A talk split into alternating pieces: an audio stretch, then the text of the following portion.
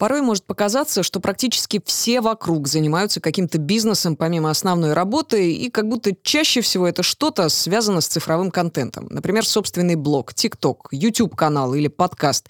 Но не забываем, что на свете есть и другие хобби за пределами интернета, которые могут быть не только приятным времяпрепровождением, но и вполне приносить доход. Об этом мы поговорим буквально через пару минут. А пока джингл.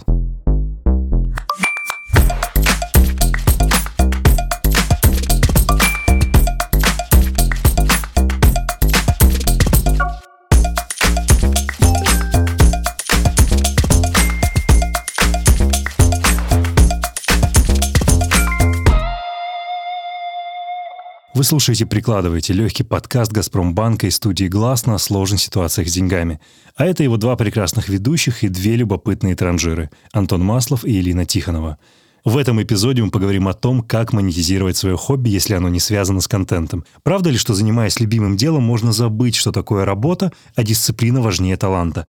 Прежде чем мы начнем, я должен сказать, что этот эпизод оказался одним из самых непростых для нас – Потому что после общения с нашей гостьей Анастасией Максютиной, основателем и владельцем бренда одежды «Конечно», мы с Элиной поняли, что есть идейно разные подходы к тому, как монетизировать свое хобби.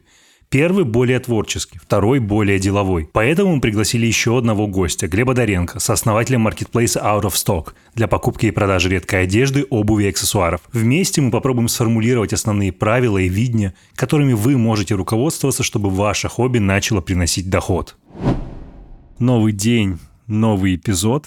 Обычно я делаю интро, можно я уступлю Давай, тебе? Я, Давай я представлю, ты. Да, представлю да. с удовольствием нашу гостью.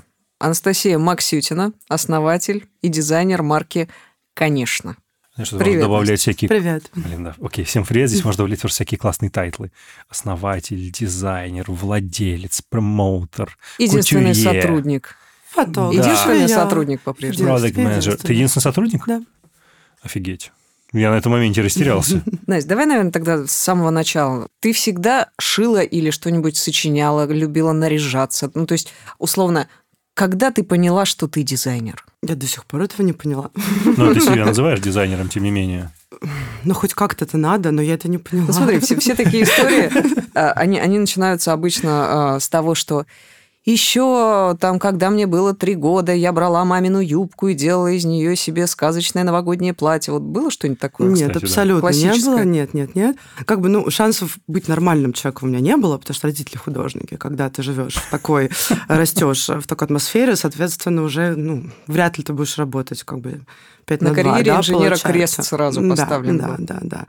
Но мне нравится ткань, и мне нравится ручная работа, мне нравится шить, мне нравится человек. А одежда – это все-таки то, что человека показывает миру, мне кажется. Да? То есть это либо форма, в которой прячется человек внутрь, либо он себя Либо раскрывает. высказывание Либо, какое-то. Даже не высказывание, в моем случае это раскрытие как бы своего характера. Вот. И мне нравятся вот эти все аспекты. Получилось, что это одежда. А что первое ты сшила вообще вот в жизни в своей? По-моему, лет в пять я шила с соседкой платье для Барби, но я этого не помню. Далее было платье льняное, сшито на четвертом, в четвертом классе на уроке труда. Ты закончила вовсе даже никакой не швейное ателье или как это там называется Всё- сейчас? Нет, я закончила журфак МГУ, далее, далее два месяца курса в кройке шитья для домохозяек. Привет, привет. Э, Спасибо, что позвал поучаствовать в этом подкасте. Out of Stock — это маркетплейс э, лимитированных кроссовок и одежды. Маркетплейс в классическом его понимании, когда есть э, большое количество продавцов, покупателей, которые объединяются на одной большой платформе, чтобы дать всем максимально удобный сервис и дать покупателям максимальный, максимальный объем предложения, чтобы у них было из чего выбрать. А началось все три года назад, когда я хотел купить себе кроссовки, которых нельзя было купить э, нигде. Что это за кроссовки были, кстати? Это были какие-то кроссовки Easy, я не помню какие. Я помню, что Ага. достать их было достаточно сложно. Были всякие группы ВК, были сайты объявлений вроде Авито и там более узкоспециализированных кроссовочных аналогов. Мгм. Но процесс того, что нужно найти какое-то предложение, посмотреть типа, фотки на ковре и потом скинуть э, там 30-40 тысяч рублей на карточку какому-то непонятному человеку, непонятно где, и надеяться, что тебе приедет не кирпич. Короче, было ощущение, что это не очень правильный процесс для такого рынка. Я тогда начал ресерчить, что есть начал думать, как это можно оптимизировать. Началось даже... Вот, вот эта стадия была чуть пораньше, чем три года назад. Слушай, подожди, подожди. Ты так сразу серьезно подошел, типа начал оптимизировать, смотреть на вещи. То есть ты серьезно про это задумался сразу как про бизнес? Да. То есть я не могу приобрести себе кроссовки, и почему бы из этого не сделать бизнес? Да, именно так все и было. Офигеть. Первая идея появилась типа в конце школы. Это было, по-моему, середина 11 класса где-то. Вот, я, я это увидел и понял, что рынок кажется большой, а проблема, кажется, не решена. И, наверное, можно придумать что-то в связи с этим. Вау. Так. Вот, э, тогда мой research, э, поскольку погружение в кроссовки у меня было примерно нулевым, мало к чему привел. Привел там типа концепции, которую примерно была похожа на то, что у нас есть сейчас, но выработалась самостоятельно. Я тогда начал э, задаваться самым главным, наверное, вопросом, как это продвигать вспомнил, что я натыкался на один кроссовочный блог в русскоязычном Ютубе. Пар назвали Никита Пасечный. Я не придумал ничего лучше, кроме как э, подписаться на него в Инстаграме. У него тогда стоял какой-то масс фолловинг. Короче, он подписался на меня в ответ, и у нас открылся диалог. Довольно быстро мы с ним связались, поговорили. Он сказал, типа, ну, что ты паришься, вот есть э, уже площадка в Америке рабочая, то, что ты хочешь делать, я посмотрел, да, типа, это было как раз то же самое, что я хочу делать. Вот, и мы решили делать то же самое на российский рынок. Опыта в бизнесе было ноль, опыта в разработке было чуть-чуть больше, чем ноль, поскольку я был связан с этим в плане школы чуть-чуть, и в плане там, каких-то первых клиентов сайта на заказ, э, делать приложение на заказ и так далее. Вот, но опыта было очень мало. Все это привело к тому, что я написал какой-то первый бизнес-план, очень простенький, начал по друзьям, друзьям, друзей искать какие-то первые деньги, чтобы начать реализовывать. Получилось найти небольшую сумму, нашли потом студию в Питере, которая согласилась сделать проект, мы с ними быстро разошлись, в итоге начали чуть позже собирать свою команду, разрабатывать, и, собственно, на этом проекте практически весь э, опыт, э, который есть в создании этих продуктов, доработался, в моем случае, по крайней мере. Путем проб и ошибок мы смогли к началу моего первого курса сделать первую версию маркетплейса в виде сайта, зарелизить, довольно мощно запуститься, и чуть позже, через год, наверное, или чуть, да, где-то через год, может, полтора, мы сделали уже полноценное приложение – который выпустили в App Store. А у него сейчас там 25, по-моему, тысяч скачиваний в районе тысяч daily users. Вот как-то так это все выросло с того момента. Итак, я попробую сделать короткий промежуточный вывод, и он довольно простой. Вы можете начать как угодно. Это может быть решение проблемы, с которой вы столкнулись, как это сделал Глеб, или вы можете следовать своему творческому зову и начать шить, как это сделала Анастасия. Давайте теперь спросим наших гостей про второй очень распространенный стереотип, о котором вы точно слышали. Есть абсолютно дурацкая цитата, которая ходит по социальным сетям. Приписывается она Стиву Джобсу, который говорит о том, что если вы найдете свое любимое дело, вы никогда не будете работать. Сколько ты работаешь в день? Насколько тебе тяжело все это дается? Сложно ответить однозначно, потому что, с одной стороны, все-таки хобби – это любимое дело. Это то, как бы, что ты работаешь, когда не на результат, а на процесс. Это бесспорно. А с другой стороны, в какой-то момент, чтобы хоть что-то кушать, это приходится чуть больше сил, структурировать, чуть больше сил в это вливать. И в какой-то момент чаще всего я устаю именно от повторения, от э, зацикленности, от хождения по кругу. Но именно поэтому мне нравится делать все. Я сделала съемку сама, Потом я переключилась на то, что надо, там, не знаю, переделать лекала. То есть вот эта смена задач, она как раз и отдых дает на самом деле. То есть это страшно звучит с одной стороны, что делаю все сама, ну, да. а с другой стороны именно на вот этом переключении я и отдыхаю, получается. В бизнесе, как правило, есть такая, ну не то что дилемма, но подход, что вот есть два больших начала. Одно из которых это талант, Второй – это дисциплина. Это практически бесконечный батл. Что важнее, талант или дисциплина? То есть, не знаю, будучи талантливым артистом, но без дисциплины, можешь ли ты преуспеть или наоборот, не имея особого таланта, но при этом вкалывая ежедневно, можешь преуспеть? Ты вот в этом бэтле, в, этой, в этом дискурсе, какой позиции склоняешься больше? Что важнее? Я однозначно придерживаюсь последнего за дисциплину и упорный труд. Я не считаю, что я обладаю какими-то особыми способностями, да, и если смотреть на большую часть э, моих знакомых, которые как-то преуспевают, э, я не думаю, что хоть один человек скажет, что он по-особенному талантлив. Просто все ставят себе цели, к которым они хотят прийти, и делают что-то для этого. Мне кажется, что делать это 95% и какие-то водные данные это 5%. То есть, понятно, у кого-то есть склонность э, к чему-то там в определенной степени больше, чем у других людей. Угу. Но я думаю, что здесь это все решается просто тем, что ты выбираешь занятие, которое тебе по душе. Ну, то есть это необходимо для того, чтобы на старте условно выбрать правильную нишу, которая бы совпадала с твоими ценностями. Ты про да, это говоришь да, сейчас? Есть, э, я не думаю, что может получиться там, где ты не видишь для себя ничего интересного, кроме финансовой мотивации. Но при этом, угу. если ничего не делать, каким бы талантливым ты не был, очевидно, ничего не получится. Как вы прекрасно услышали, любимое дело и работа – это совсем не разные вещи.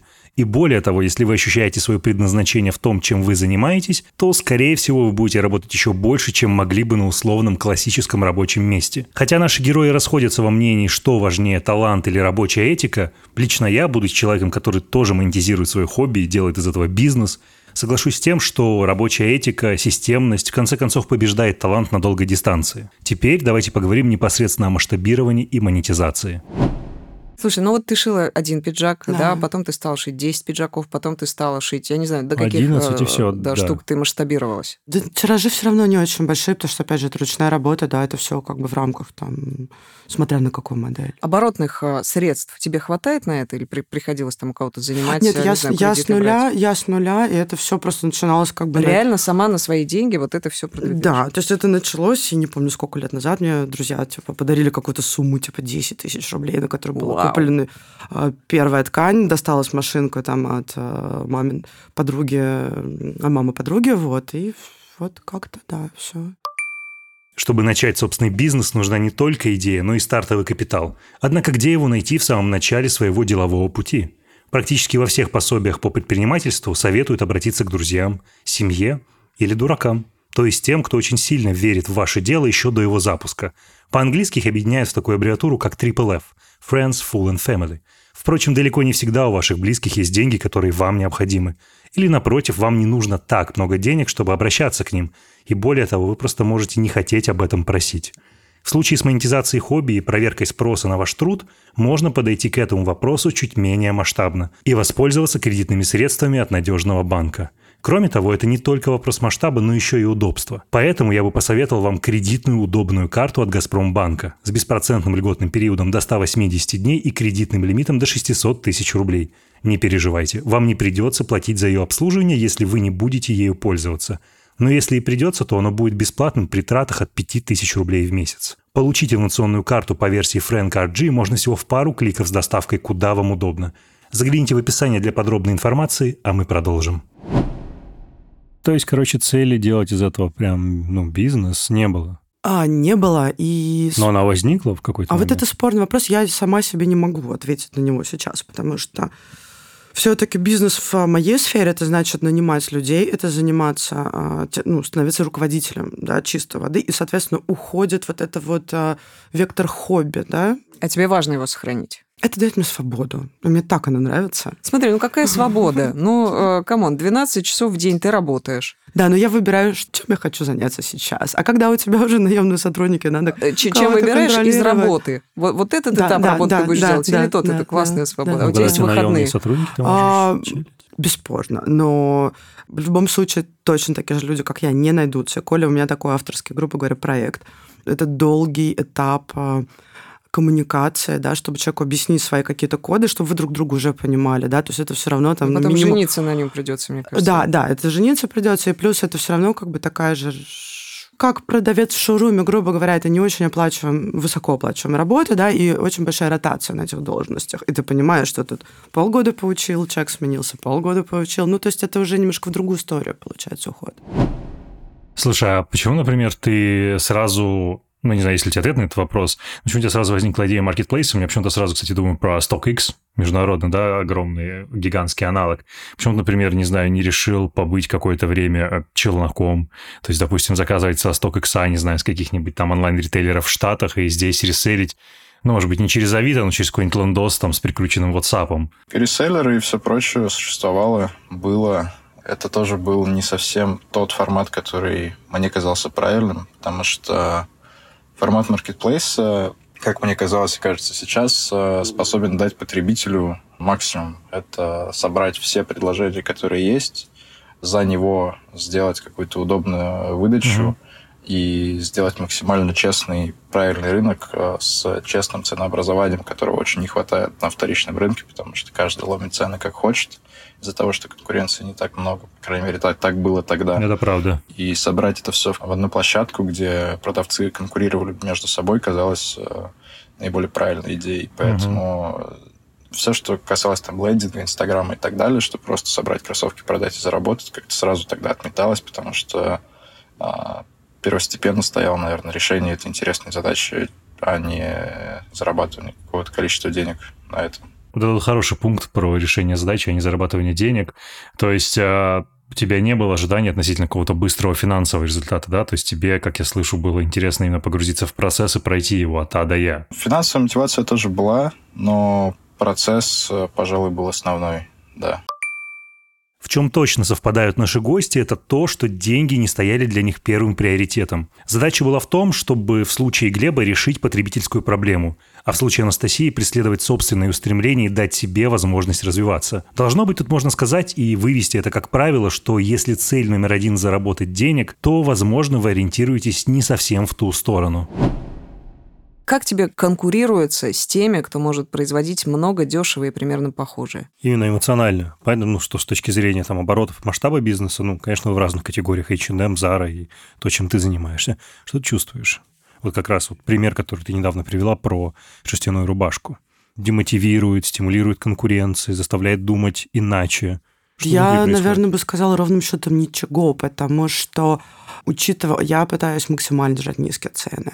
Я чуть-чуть выше масс-маркета среднего, да, но учитывая а, вложения физические в вещи, я понимаю, что они не могли бы делать полноценную альтернативу, да, потому что, например, я очень люблю, когда ткань раскрывается, а раскрывается она после стирки. Соответственно, это значит, особенно лен, да, что я сшила вещь, я простирала, потом я ее хорошенько прочистила щеткой, потому что лен немножко пылит после стирки. И ткань приобретает абсолютно другой вид. Никакой масс-маркет не будет так работать с материалами. А если взять конкуренцию ну, твоего уровня, уровня, то есть э, другие дизайнеры, производители, ну, каких-то брендов гораздо более нишевых? Во-первых, мы все дружим. Да ладно. Да, имея как, какой-то опыт э, за плечами работы на маркете, да, соответственно, вы приходите, вы все общаетесь с дизайнерами между собой, вы начинаете друг другу давать советы, где какая подкладка лучше и так далее, да. И я не, не могу сказать, что хоть кто-то у меня есть из конкурентов, или я являюсь кому-то конкурентом. Мой клиент – это творческий персонаж. Как правило, это там музыканты, театралы, Продюсеры подкастов. Да, а, да, подкаст продюсеры. Вот, поэтому я не, я не вижу конкуренцию. Наоборот, даже бывает а, часто мы можем постить друг друга в Инстаграме. То есть тоже, как бы, если мы пересекаемся по, по Ты стилю, можешь репостнуть легко, Конечно, конкурента? Ну, то есть у вас аудитория не пересекается конечно. настолько Опять же, она... или что? Нет, это не настолько прямая конкуренция. Она не может быть максимально прямой из-за того, что у нас у всех разный характер и разный подход немножко, да? А у тебя вокруг уже, слушай, как ресечил, там на российском рынке что-то отдаленно похожее было, ну, то есть какие-то ребята, которые, знаешь, возможно, были некой ошибкой выжившего, которые сделали что-то иное, на твой взгляд, менее технологичное, менее бизнесовое, но при этом преуспели. И как бы если они были, то что ты на да, этот счет были как бы, тогда думал? преуспевающие достаточно. Несколько проектов был, насколько я помню, Brand Hand. Это довольно большая группа ВКонтакте, где они там в формате паблика реализовывали куплю-продажу. Вот, но это было без сервиса клиентского, uh-huh. с монетизацией там, за оплату постов или за комиссию со сделки, я уж не помню.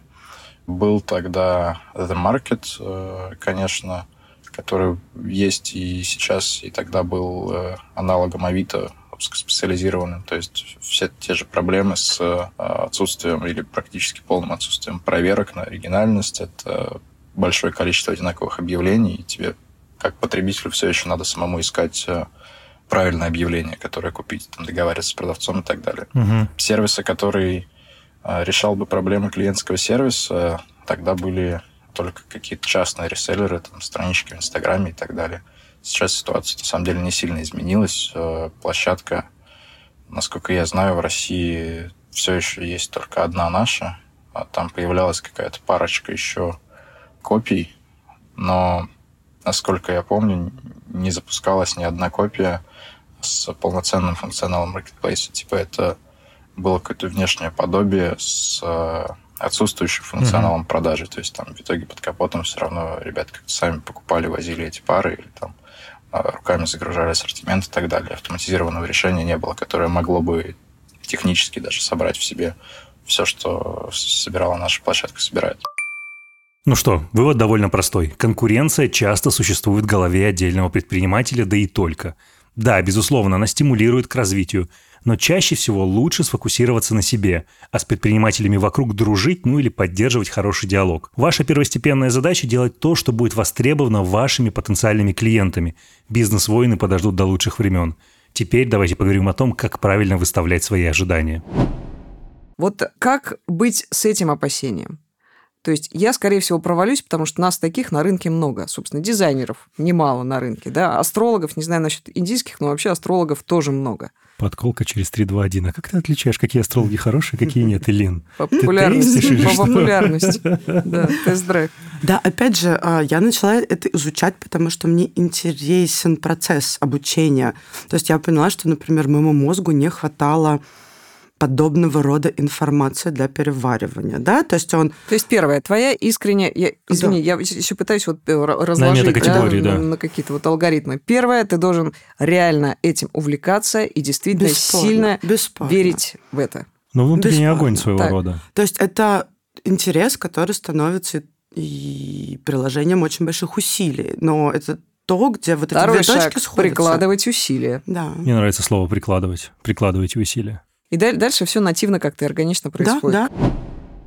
Как вы ставите свои ожидания относительно того, как это все будет масштабироваться? То есть как не попасть, не знаю, в ловушку того, что ты поставишь себе слишком большую цель и фрустрируешься за несколько дней? У тебя есть какие-то здесь, не знаю, советы, лайфхаки относительно вот именно целеполагания делового? Не думаю, что я могу посоветовать что-то прям ценное, но Наверное, первое, что стоит сделать, это понять какой-то общий потолок, примерно оценить рынок, в который вы в этой нише можете упереться, чтобы изначально, ну, типа, если вы делаете там шнурки для чего-то, не ожидать, что компания сможет по размеру там стать как Apple, да, ну, какие-то базовые абсолютно вещи. No. Ну. А, вдруг. А дальше просто наметить какую-то цель. Не обязательно она должна быть очень большой и декомпозировать на шаги как к ней примерно приближаться. Мне кажется, да, здесь никакого rocket science вряд ли можно что-то другое посоветовать.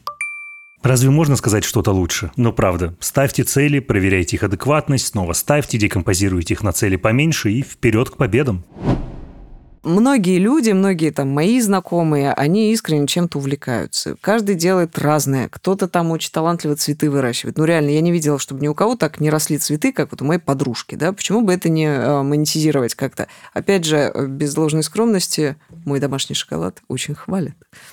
Вот. Как мне набраться, не знаю, там, решимости, энтузиазма, драйва, чего-то еще, чтобы попробовать вот это свое увлечение перевести на какие-то более такие рабочие рельсы. С чего мне начать? Мне там сделать, не знаю, там 100 партий этого шоколада и распихать всем знакомым своим или как? А, можно делать не 100, можно делать 10 партий шоколада.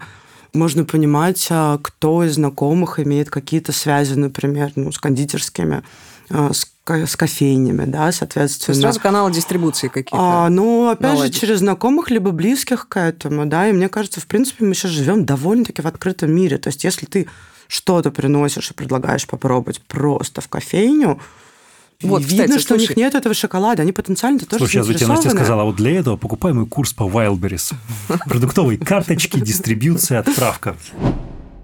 Как вы видите, аппетит приходит во время еды, и совершенно не обязательно знать и уметь делать все в самом начале. Главное – просто начать и иметь природную любознательность вместе с желанием разбираться и достичь результата.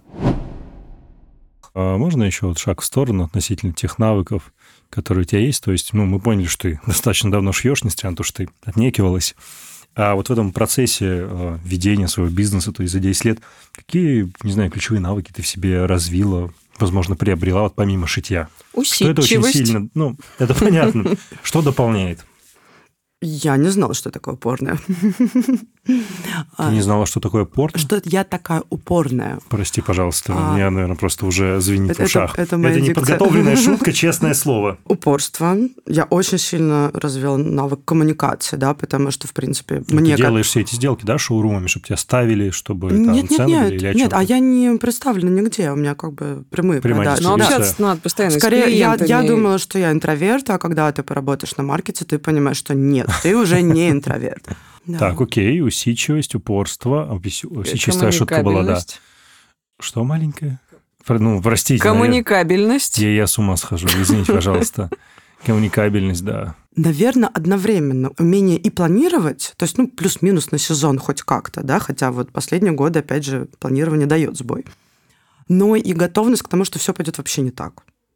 И это, это как раз А гибкость. как ты это живешь с этим ощущением? А, окей, это Э, Это, гибкость. это и есть гибкость на самом деле, да, потому что и мне кажется, в принципе, это хорошее качество, потому что очень Абсолютно. многие сидели а, в офисе на месте и думали, что высокая зарплата это навсегда, а потом фирма закрывается. Но никто не, не был к этому морально готов. То есть мы, в принципе, в жизни ничего не имеем, что навсегда, да, и мы не знаем, где какой кирпич прилетает, поэтому когда ты к этому готов, это определенную закалку дает.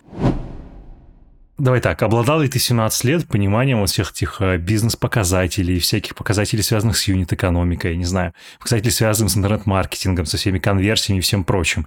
Или ты, как сказать, ты разбирался по ходу, или ты вообще делал это просто по наитию, ориентируясь там, не знаю, на базовую арифметику? Нет, я разбирался по ходу. Представления о юнит-экономике тогда не было, наверное, практически полностью. Все это приходило, да, в процессе, потому что когда ты решаешь кейс, э, компания являлась кейсом, тебе куда проще находить ответы на вопросы, потому что они у тебя формулируются. Вот, и я рассматриваю Out of Stock как э, экспресс-бизнес-образование, которое э, получилось в моем случае. Ну что ж, время подытожить, что мы поняли за этот эпизод. Как же монетизировать свое хобби, если это не цифровой контент? Первое. Никаких правил, как начать, не существует. Вы просто берете и делаете то, что у вас либо получается, либо вы видите возможность, реализовав которую что-то может получиться. Более того, это что-то может получаться хорошо, а может и недостаточно хорошо, но это точно не должно являться стоп-фактором для вас. Просто делайте. Второе. Деньги – это прекрасно и более того, очень важно, но пытаться монетизировать хобби или решить проблему только ради монетизации денег как таковых, возможно, не самый дальновидный путь. Сосредоточьтесь на ценности, которые вы можете создать вашим будущим клиентам, ну и для начала самому себе. Третье. Конкуренция – это очень эфемерная вещь. И на ранних этапах работы с вашим делом, особенно в случае с хобби, конкуренты вообще не имеют значения. Думайте о том, как вы можете делать реально хороший продукт или услугу. С конкурентами вы познакомитесь, если понадобится, разберетесь потом. Четвертое. Ваши ожидания – это ваши проблемы, как говорил один известный спортсмен, ну или как говорят все психологи. Старайтесь быть в синхронизации с реальностью, ставьте достижимые, измеримые цели, которые вы можете разложить и на другие цели поменьше, чтобы ощущать прогресс и не фрустрироваться от отсутствия результатов. Пятое. Обладание конкретными навыками переоценено. Вы будете должны учиться по ходу дела, и это нормально. Главное – сохранять здоровую любознательность к вещам и адаптироваться. Это важнее всех пререквизитов, и более того, по мере вашего развития вы поймете, что вы не должны делать уметь все. Можно нанимать людей, которые будут делать что-то лучше вас и помогать вам развиваться. На этом, пожалуй, все. Теперь аутро. Вы слушали «Прикладывайте» – легкий подкаст «Газпромбанка» и студии «Гласно» про сложные отношения с деньгами. Он доступен на всех подкаст-сервисах. Подписывайтесь, ставьте оценки и оставляйте комментарии. Да ладно вам, прикладывайте.